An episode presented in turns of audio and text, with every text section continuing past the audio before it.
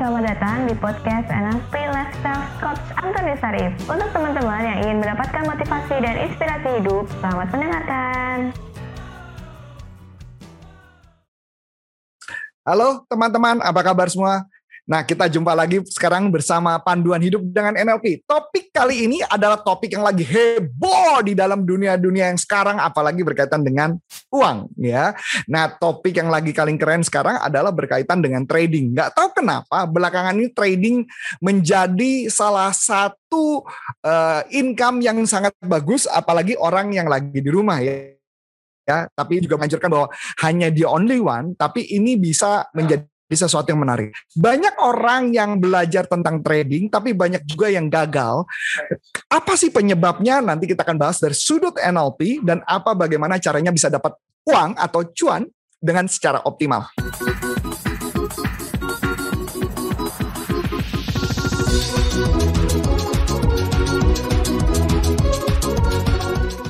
Sebelum Anda lanjut nonton video ini, silakan Anda subscribe, like, dan share kepada teman-teman Anda sehingga channel ini bisa bertumbuh. Nah, nanti kita akan berbicara dengan salah satu orang ya, yang orang ini adalah orang yang sudah menjalani bidang ini dan beberapa tahun yang menjalani. Jadi malah kalau dengan kondisi pandemi, malah dia makin semakin gila-gilaan dan bahkan dia membuat satu buah komunitas. Yang komunitas itu adalah komunitas bagaimana mengangkat bersama-sama untuk mendapat cuan kalau bahasanya dia ya, mendapatkan cuan. Nah, orang kali ini adalah beliau juga seorang master practitioner of NLP ya beliau juga seorang coach dan kebetulan dia juga adalah salah satu senior trainer dari Corpora Consulting sendiri. Halo Coach Foni, halo Coach Foni, apa kabar? Halo Coach Arif. Yes, yes. Kabar baik. Terima, Terima kasih ya. Wah, ini senang nih kayak udah ada Foni kita akan mulai uh, belajar nih kita akan berbicara bagaimana tentang konsep penjualan nih ya karena uh, khususnya berkaitan dengan mencari cuan ya kan. Nah, ini Fon. Uh, saya boleh ceritakan sedikit Fon, ini menarik nih ya. Kok bisa-bisanya ya Foni itu coach Foni ini sampai terjun investasi baik saham, forex, kayaknya forex juga ya. Dan forex ya. sekarang kripto. Ya, lagi hot-hotnya ini coach. sorry, lagi hot-hotnya ya. Nah, iya. Apalagi Elon Musk masuk sekarang dia keluarin apa namanya? Uh, ngomongnya apa sih? Doge? Apa do ya. Doge? Boleh Doge, Doge, or apa pun nggak apa-apa. Yang penting bisa cuan coach. Oh, iya, yang penting masalah penamaan, yang penting uang betul, betul ya. Betul, yang penting okay. cuan coach. Boleh ceritakan sedikit uh, coach Foni, apa yang membuat coach Foni sampai terjun ke dunia ini belakangan ini dan kelihatannya sudah mulai bukan bukan mulai sudah dan sudah hidup dengan uang dari sini gitu ya. Boleh diceritakan sedikit coach Foni? Oke, jadi sebelumnya pekerjaan saya ini berkaitan dengan investasi memang dan mulai ada klien-klien ya yang nanya gitu bagaimana sih cara untuk investasi saham kemudian juga bergulir dari sana lalu saya berpikir daripada saya asal jawab mending saya pelajarin coach karena kan uh, saham ini uh, uh, daripada istilahnya kan banyak yang istilahnya oke okay, akhirnya kan malah kasihan orangnya. Jadi saya pikir oke okay ya, ini udah beberapa yang nanya kayaknya ini udah waktunya nih saya untuk belajar. Karena kalau kita bicara tentang saham, kita setiap hari kan pakai produknya coach. Misal yep, yep. yang ah, kita makan mie, kita pergi ke banknya gitu kan, nah, atau kita nongkrong tuh uh, minum kopi buat meeting. Nah, kita berpikir bahwa uh, cara gampangnya adalah kalau kita pikir saham ya, bisa nggak sih kita beli franchise-nya gitu? Kalau franchise-nya misalnya puluhan M gitu, belasan M atau MM-an, ya udah paling gampang adalah jadi pemiliknya aja lewat beli satu lot saja kan juga sudah jadi pemiliknya gitu ya coach. Nah itu sih uh, terjunnya mulai dari sana dan ternyata dan ketika uh, saya juga pernah belajar gitu ya, saya pernah belajar seperti Coach Foni, banyak orang-orang yang mengatakan bahwa uh, walaupun memang katanya ada berbagai software, ada pakai cara sistem, ada yang pakai robot. Tapi tetap saja ada juga yang menceritakan yang pakai robot, pakai sistem, pakai apa, pakai software, aplikasi dan sebagainya. Ternyata juga jeblok. Betul kan Coach Foni? Saya setuju banget Coach. Itu benar sekali. Nah, Eh, faktor-faktor apa ya penyebabnya itu yang membuat mereka padahal udah pakai software tapi kenapa Betul. jeblok? Betul. Kadang yang uniknya adalah kalau kita dengar mungkin ya dari misalnya ada kita ikut sebuah komunitas nih, ah, katakan si A sama si B, mereka langganan software yang sama ya, kita pakai bahasa software. Nah, lalu si A bisa saja bilang, "Eh, saya cuan." Sedangkan si B bilang, "Enggak, saya enggak kok. Malah saya boncos." Nah, Betul, padahal betul. softwarenya sama gitu ya. Betul, Lalu betul. penyebabnya apa? Nah, sebenarnya ini yang menarik coach. Jadi ketika saya masuk ke dunia trading, yang pertama kali saya teliti, saya lihat ya adalah apa sih penyebab orang gagal? Karena kalau kita mau dengar, semua orang pasti akan ngomongin oke ya, apa pun itu ya. Kalau lebih banyak kan Iya, pasti kita dianggapnya bilang oke apa pun gitu loh. duit aja katanya ya. Iya. Padahal nggak gitu gitu kan. Ah. Betul. Dan misalnya ketika orang cuan, orang akan lebih sering untuk berbagi. Misalnya, oke saya dapat nih, tetapi ketika dia loss dia akan diem. Karena ya memang alamiah. Iya, itu alamiah sekali gitu loh. Nah, setelah saya pelajarin ternyata memang kuncinya adalah di psikologi trading, di mindset coach. Balik-balik lagi ke situ. Hmm. Jadi mau software apa pun, pakai aplikasi apa pun, yang jadi masalah adalah eh, kalau istilahnya mungkin adalah kapan dia masuk dan kapan dia keluar kan itu maksudnya kan ya. salah satunya itu coach, betul. Oke, salah duanya? Salah duanya adalah memang kondisi orang kita bilang kan eh, kalau robot tuh kan biasanya lebih bersifat otomatis ya. Ya, nah, ya. jadi kalau misalnya kayak kita robot forex itu otomatis segala macam. Nah, memang juga ujung-ujungnya saya bilang tergantung dari orangnya. Kalau orangnya memiliki mindset yang belum tepat, apalagi termasuk mindset simpel sih, mindset terhadap uang, kemudian terhadap cuan, tujuan investasi dan lain-lain, itu juga ujung-ujungnya juga nggak akan maksimal sih, coach. Saya udah Oke. lihat banyak sekali hal-hal seperti itu. Sebentar, saya agak bingung nih ya. Jadi biar aku aku, aku paham. Mm-mm, betul, betul. Jadi robot kayak robot forex ataupun sama ada robotnya juga Eh, iya, jadi kan atau ada aja. robot itu kan masing-masing robot tuh beda-beda coach. Ada yang otomatis semua dia bekerja. Ya, jadi saya tidak ada intervensi manusia. Nah, ada juga yang setengah-setengah gitu loh. Nah, jadi kebanyakan juga orang dalam sampai ketemu benar-benar yang cocok itu juga butuh waktu dan memang ujung-ujungnya saya udah tanya nih, hasilnya gimana? Ada yang bahkan ya, bahkan nih sama-sama cuan pun ada yang bilang dia happy, ada yang nggak happy loh. Jadi unik sekali Nggak ya, happy cuan. pengertiannya kurang gede gitu atau malah? Yes. Udah cuan Jadi pun kadang orang nggak happy. Sebenarnya robot itu kan yang input tetap kita kan angkanya kan.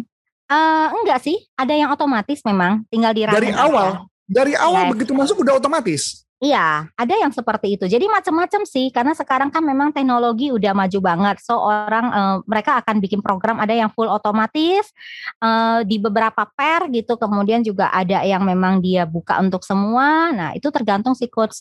Karena robot Kalau itu banyak masuk- banget. Masuknya yang mana itu ditentukan oleh robot. Yes, karena mereka Oh ada iya? gini loh. "Eh-eh, kadang karena kalau mereka yang programming robot itu mereka hanya bisa bekerja dengan baik kalau misalnya satu pairnya itu tidak terlalu volatile. Nah, karena kalau volatile misalnya dia bisa kena margin call. Kemudian kalau lagi sideways dia tidak bisa bekerja dengan baik. Nah, jadi mereka yang kadang yang pencipta-pencipta robot ini, ini wajar sekali sih. Mereka akan bikin yang memang paling minim resikonya gitu loh. Sehingga kadang eh, ada yang pakai robot itu misalnya itu dia cuannya tuh tipis-tipis-tipis gitu ya. Terus ada juga yang cuannya gede terus tiba-tiba juga bisa hilang gede. Jadi itu kalau kita bicara yang pakai robot sih. Kalau Nah. ada lagi yang pakai model konsep aplikasi ya. Kalau model aplikasi kan transaksinya bukan di aplikasi itu kan, tapi di aplikasi lain kan, yang langsung dengan sekuritas gitu ya. Ya, kalau kalau kita di saham itu tidak bisa pakai robot karena memang tidak boleh. Hmm. Tapi kalau yang pakai kita bilang, "Ah, ah, kalau Oh. pakai robot tuh kebanyakan adalah si ini ya forex ya. Kecuali Oh. kita bicara adalah sistem trading, misalnya di saham kita pakai robot, cuma robotnya bukan yang untuk jual beli, namun kita bicara adalah robot yang bisa kasih signal gitu loh. Kita perlu analisa gitu. Nah itu. Kalau di kripto juga sekarang eh, konsepnya apa? Pakai robot juga. Kalau kripto, ya saya juga lagi develop itu sih Coach sebenarnya. Nah, jadi kalau kripto ini sebenarnya sih kalau kita mau bicara saham, forex, kripto sebenarnya sih sama aja ya. Tinggal kita punya Hmm. letaknya itu ya di mindset sama money manajemennya beres sih. Oke-oke aja sih. Karena sama-sama oke. cat kok coach. Mm-mm. Oke. So, sekarang kalau kita berbicara mengenai tadi ya, mengenai Hmm. tiga tadi ya. Tiga terbesar walaupun sebenarnya masih ada lagi yang lain kan ya. Nah, Banyak. banyak gitu ya. Nah, pertanyaan saya adalah apa sih faktor-faktor yang menyebabkan seseorang itu nggak bisa mendapatkan cuan yang sangat bagus nih? Karena tadi kan berkaitan dengan apa istilahnya eh, psikologinya ya kan? Iya, nah, boleh betul. diceritakan. Oke, salah satunya adalah ketika orang masuk ke trading, em, mereka kebanyakan belum tahu nih mereka mau apa. Ada yang isanya karena dengar, ada yang isanya kebetulan lagi baca-baca. Ini contoh ya, eh, belakang ini kan lagi hot banget tentang kripto. Itu kebanyakan tuh teman-teman saya yang trading kripto tuh saya suka nanya, loh kok bisa ke kripto? Ya abis baca-baca status di Facebook, abis baca Twitter, abis baca apa pun tuh umumnya kalau ketika kita di dunia trading ya kita ada sebut tuh beginner's luck. Jadi eh, orang-orang yang baru masuk gitu ya dia beli lalu dia cuan gitu loh. Nah kenapa hal ini terjadi? Sebenarnya ini juga sangat kita bilang eh, ber yang baru yang nggak tahu apa-apa coach mereka masuk ke dunia trading pasti kondisinya marketnya itu lagi bullish ya umumnya kan begitu ya jadi kalau misalnya Ya, betul. eh, eh, berita itu kan muncul dua ketika lagi bullish atau lagi bearish Betul, nah, betul. kalau lagi bearish, orang baca nih misalnya ya, oh investasi ini lagi jelek, itu lagi jelek, mereka akan masuk nggak? Mereka nggak akan masuk. Nah, tapi ketika mereka baca, wah ini cuan, terus dia dengar ya, lagi minum kopi atau apa, teman-temannya bilang, wah kamu nggak masuk, ketinggalan zaman banget kan gitu. Nah, kebanyakan lalu akhirnya mereka masuk dan mereka masuk, mereka cuan. Itulah penyebabnya coach. Beginner luck Beginner luck. istilahnya. Ya, Oh, jadi Oke. orang-orang Nah, selalu bilang kemudian? ya awal masuk begitu. Nah, setelah itu kalau di market itu kan memang semuanya ya, bukan hanya di market itu kan ada naik, ada turun. Nah, masalahnya ketika orang begitu masuk lagi pasar bullish, kita bilang siapa pun trading bisa cuan. Yang penting kita bisa ini contoh kita punya anak ya, kita kasih dia aja aplikasinya, kita bilang nih pencet buy aja gitu loh. Nah dia pencet buy, tinggal isanya beberapa jam mungkin sehari dua hari itu udah pasti naik ya rata-rata kalau lagi bullish ya. Nah masalahnya ketika lagi bullish orang-orang baru mereka tidak belajar. Pertama sudah mereka tidak tahu tujuan jelasnya trading apa karena ikut-ikutan hanya mau istilahnya yang penting gue dapat duit kan gitu ya coach istilahnya. Yang kedua mereka juga tidak tahu sebenarnya di trading itu butuh apa aja sih supaya misalnya nih paling simpel adalah ngerti nggak sih pasang stop loss gitu loh supaya kita bisa jaga modal kita dengan baik gitu loh. Nah, kebanyakan para trader newbie mereka nggak memperhatikan ini. Yang penting mereka masuk aja dulu gitu loh. Nah, kenanya nanti ketika waktu turun. Kenapa? Karena mereka juga sudah, aduh gimana ya? Karena belum mempelajari bagaimana sih misalnya hal-hal kecil itu pasang stop loss, terus eh, pasang take profitnya bagaimana, lalu isanya harus bagaimana nih money Hmm. manajemennya. Jadi kalau mungkin kalau saya simpulkan adalah eh, khususnya buat pemain baru hati-hati pada saat konsep beginner luck ya. Itu dulu yang pertama ya.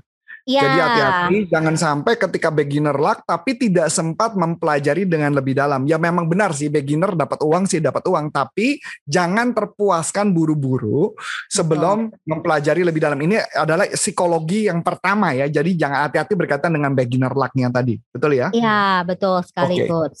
Oke. Nah, jadi Oke. Nah, memang terus, terus kemudian Nah, serunya itu adalah ketika saya yang tadi balik lagi awal saya terjun ke sini, saya mempelajari kenapa orang bisa loss banyak. Nah, memang tadi kan dibahas tentang mindset nih coach.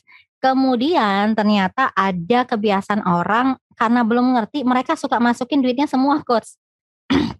Jadi waduh, udah penyakit. money manajemennya ngaco ya, money manajemennya ngaco. Betul, betul. Jadi pokoknya yang penting apalagi dia baru dia masuk, dia misalnya nih dia coba-coba contoh, oh masukin deh 10 juta gitu atau satu juta let's say lah, satu juta deh. Kemudian dia cuan, lalu kemudian dia, oh ternyata semudah ini ya dapetin duit ya, lalu dia ambil duitnya, dia masukin semuanya gitu loh. Nah setelah dia masukin semua, mulai merah sedikit dia udah stres gitu loh. Hmm, Nah, karena duit itu. satu-satunya di sana di sama dia ya. Betul. Jadi sebenarnya trading itu ya tidak boleh pakai duit yang memang kita butuhkan ya. Memang kita sudah harus alokasikan tersendiri gitu loh. Dan Oke, tapi sebelum kita Hmm. masuk lagi ke berikutnya, Mm-mm. Fon. Nah, Ya. saya ingin tanya dulu nih. Ini ini hal yang menarik mumpung saya lagi ngobrol sama Fon ini, Coach Fon ini ya. Mm-mm. Eh, saya mengerti tentang saham, saya mengerti tentang eh, forex, Eh, kripto, kripto, kripto ini sebenarnya kan dia tidak ada pegangannya apa itu nggak ada, itu benar-benar digital money kan ya? ya itu digital money betul sekali. Oke, terus kemudian ketika digital money tersebut diciptakan eh, nilai konversinya terhadap apa ya? Tidak ada kan Oke. sebenarnya?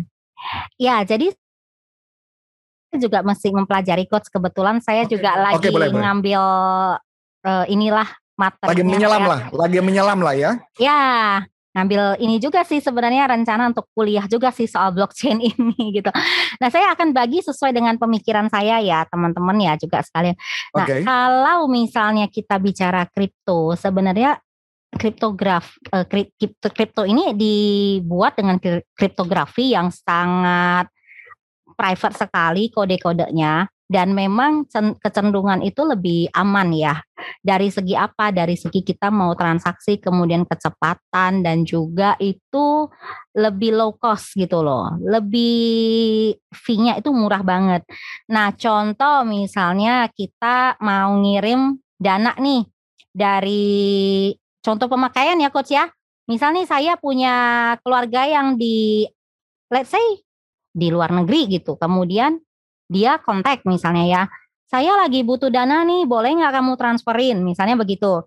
Nah, Oke. kita uh, uh, kita biasanya kalau ke luar negeri itu kita kan transfer lewat bank misalnya. Betul, betul. Nah, ketika lewat bank itu berarti prosesnya kan akan panjang. Kalau misalnya duitnya masih kita bilang duit yang kecil, oke itu nggak apa-apa karena tap- kalau kita udah yang agak besar kita kan perlu berbagai prosedur ya. Dan kemudian cost-nya kan juga lumayan gitu loh. Ya ada potongan fee, ada biaya-biaya, betul. Ya. Nah, kalau misalnya kita eh, menggunakan kripto, nah misal kita berarti berat sekarang paling kita sekali transfer itu ini ya sepuluh ribu, lima ribu, lima belas ribu segitu aja coach dan ketika kita enter nggak hitungan menit udah nyampe ke dia gitu loh. Nah jadi se- Sebenarnya jadi saya jadi penasaran ya. Mm-mm. Oh ini berarti against-nya ke dolar gitu ya? enggak juga sih karena eh, jadi di kripto itu ada sebutannya itu ya umum orang kenalkan Bitcoin.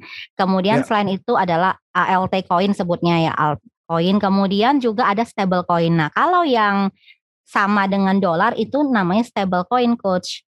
Nah, itu ada USDT misalnya. Jadi dia hampir-hampir mirip dengan harga dolar gitu loh. Satu apa namanya tadi apa? AL Eh, apa? stable, stable coin. Stable coin sekarang satu hitungannya berapa? Satu satu koin satu numbernya berapa? Oke, Terhadap against saya dolarnya. langsung Penasaran buka ya. Iya, Penasaran penasaran saya. ya. Stable siapa yang Ya buat itu pun? Stable coin siapa yang buat? Eh, stable coin itu ada beberapa ya. Jadi kalau kayak USDT itu dia dari 2014 ini ada ini sih. Jadi sebenarnya kalau kayak kita nih mau lihat ya si koin ini latar belakangnya apa, sebenarnya kita bisa langsung klik bisa kelihatan sih coach di aplikasinya coach. Jadi Ya, udah berapa? ada semua. Berapa? Harganya Berapa sekarang 14.300. satu poin. Dolar berarti ya sekarang Iya, ya? Hampir sama kurang dengan satu lebih. Kalau kalau tadi apa namanya Bitcoin, Bitcoin itu terhadap against apa? Kalau Bitcoin itu dia sudah memang sendiri ya. Nggak connect ke mana ke dolar atau ke mana kalau terjadi Enggak. angkanya? Enggak. Itu memang uh, supply and demand market memang, coach. Kalau Bitcoin itu eh, diasumsikan per hari ini satu dolarnya berapa ya? Eh satu satu koinnya BTC berapa? ya. Oke, kalau BTC itu puluhan juta, coach. Satu, 50 juta. betul. Angka naik turunnya bisa tajam ya, Fon? Turunnya bisa 30 atau 40 atau naiknya juga sama gitu ya? Karena memang kalau kita bicara cryptocurrency, memang dia lebih volatile, coach. Eh, balik lagi, Fon. Tadi jadi volatile-nya tuh bisa jauh banget ya? Bisa, bisa jauh banget. That's why Oke. kalau kita istilahnya di khusus di cryptocurrency memang saran kepada saya kan punya komunitas ya jadi selalu saya saranin eh, pakai uang kecil aja. Misalnya contoh kalau di saham kita menggunakan duit anggap deh 10 juta misalnya. Oke. Oke, Oke. kalau misalnya di forex ya kita misalnya mau pakai duit satu juta gitu, contohnya karena kan dia lebih volatile ya. Nah kalau di kripto berapa? Ya udah 200 ribu pun oke gitu nggak ada masalah. Nah Kalau doji sekarang berapa nih? Kalau si doji sekarang per ini hmm, harga di sini sih sekitar 7.100. Oh betul. Jadi eh, termasuk course juga bisa buat koin sendiri. Iya, iya bener kan ya? bisa. Nah, oleh sebab itu kita mesti lihat istilahnya utility-nya buat apa kalau koin. Pembelian kemarin kan eh, Tesla boleh beli pakai eh, Bitcoin. Bitcoin. ya. Nah, sekarang nggak boleh ya, udah nggak boleh katanya. katanya demikian. Nah, Jadi eh, berarti bisa belanja apa lagi ya? bisa banyak sih coach kalau yang penting sih ketika bisa diterima contoh rumah sakit di Singapura juga sudah bisa terima ya Serius? ya rumah sakit di Singapura sudah terima seingat saya BNB kemudian eh, beberapa kayak dealer mobil juga sudah ada yang terima pakai doji nah Memang jadi cuman ngerinya kalau volatilnya terlalu tinggi itu menggunakan eh, mindsetnya adalah kita selalu mengkurskan ya tanda kutipnya mengkurskan ya adalah kita mengkurskan. Oke Bitcoin itu kursnya sekian gitu loh.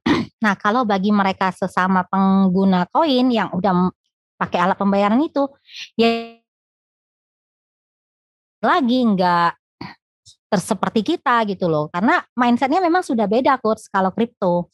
Apalagi apa-apa. memang sudah pengguna lama. Nah, untuk teman-teman yang sudah menerangkan, terima kasih ya dan nantikan podcast selanjutnya.